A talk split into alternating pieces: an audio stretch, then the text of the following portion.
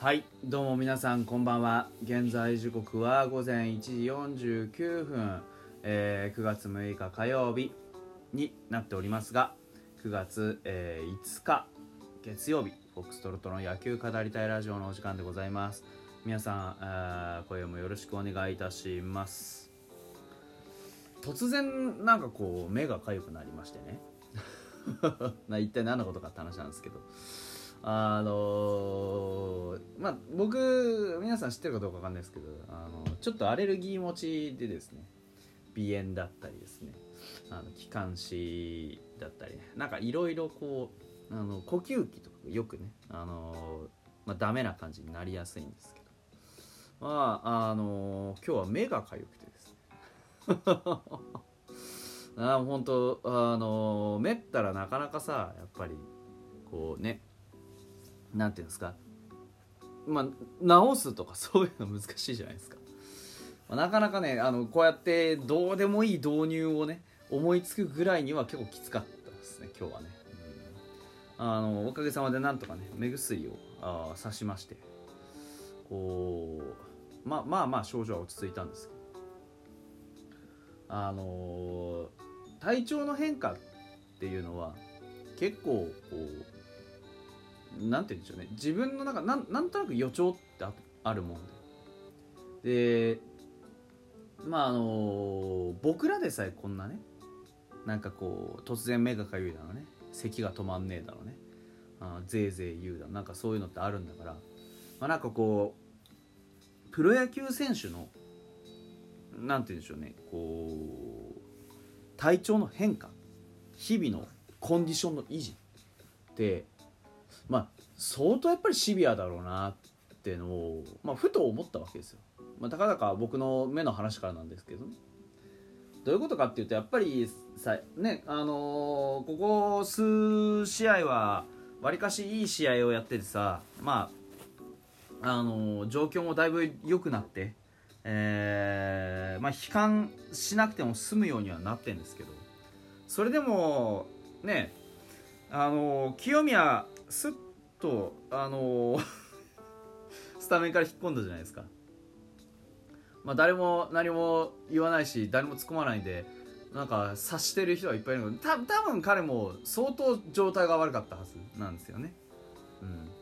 あのいつだったかなな何試合か前にヒット打った時にもこうね、えーヒット打った後にちょっと左肩とか回してみたりしながらね痛そうな顔してましたし。だからまああの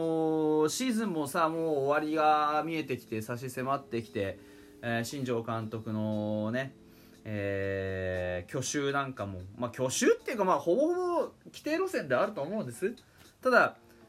あのーそういうのも敏感なね、えー情報が入ってくる中あ、まあ、やっぱりコンディションの悪い子は少しずつこう来季に向けてね、えーあのまあ出番を減らしてっていうのもなんか変なんですけどね、うん。まあ、当然ですけどこのこれだけいろんな人使ってきた中でこの時期にピンピンしてる人なんてなかなかいないわけですよ。うん、でなそうコンディションの話で言えば宮西もね、えー今年の50試合登板が本当の意味で正式にねまあ不可能ですよと。途切れましたよってなって。でまあとどめを刺すかのようにね、まあ、肘のクリーニング手術ですと。もう今季はもう登板しません。っていう形になりまして。うん。でまあねさっきあの十ノ区のライブでも話をしたんですけれども、まあ、やっぱりこう今年はね、うん。まあ、なかなか思うようにいかなくって。で途中からあの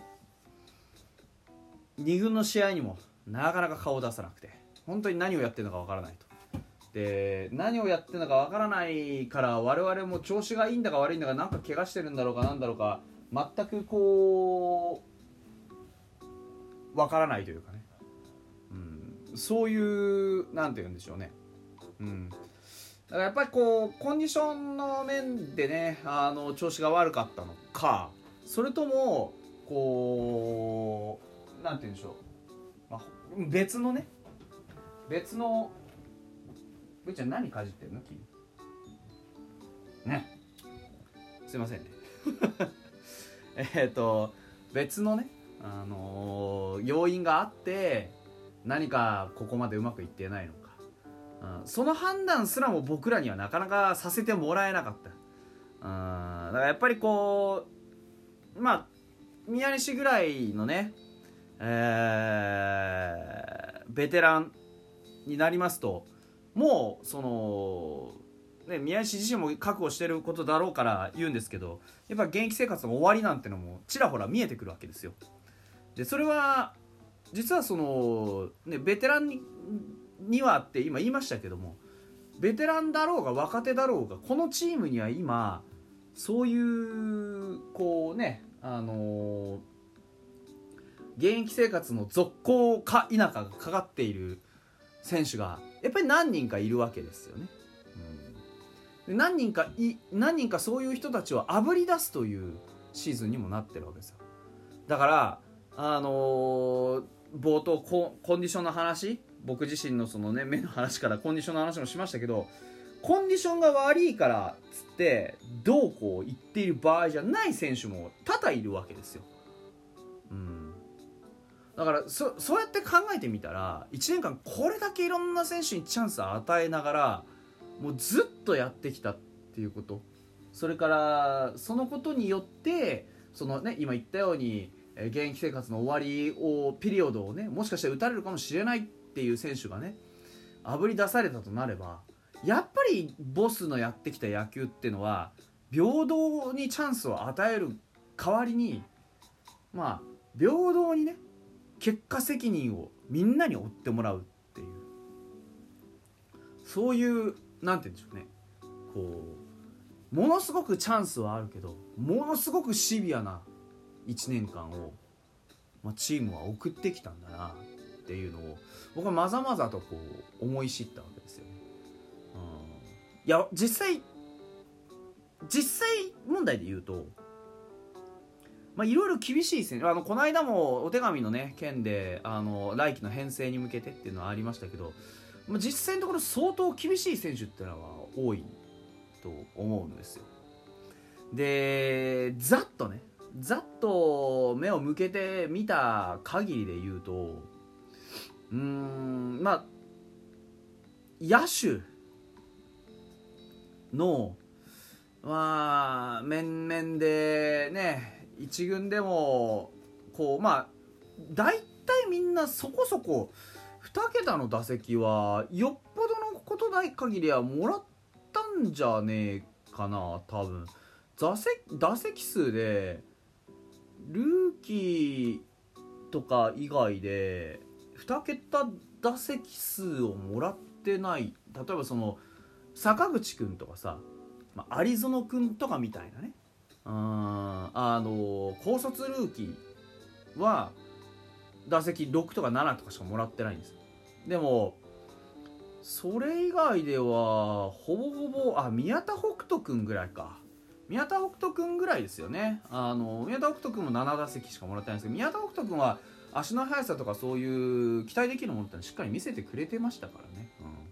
うん、それ以外でこうざっと見てった限りあの2桁打席もらってない子っっていうのはほぼいないのでだからまあそんな中でもね誰かってなるとまあちょちょいろいろちょくちょくね、うんまあ、全員ほぼ全員を一軍で見たからこそちょくちょくやばそうだなっていうメンツはまあまあいますよね。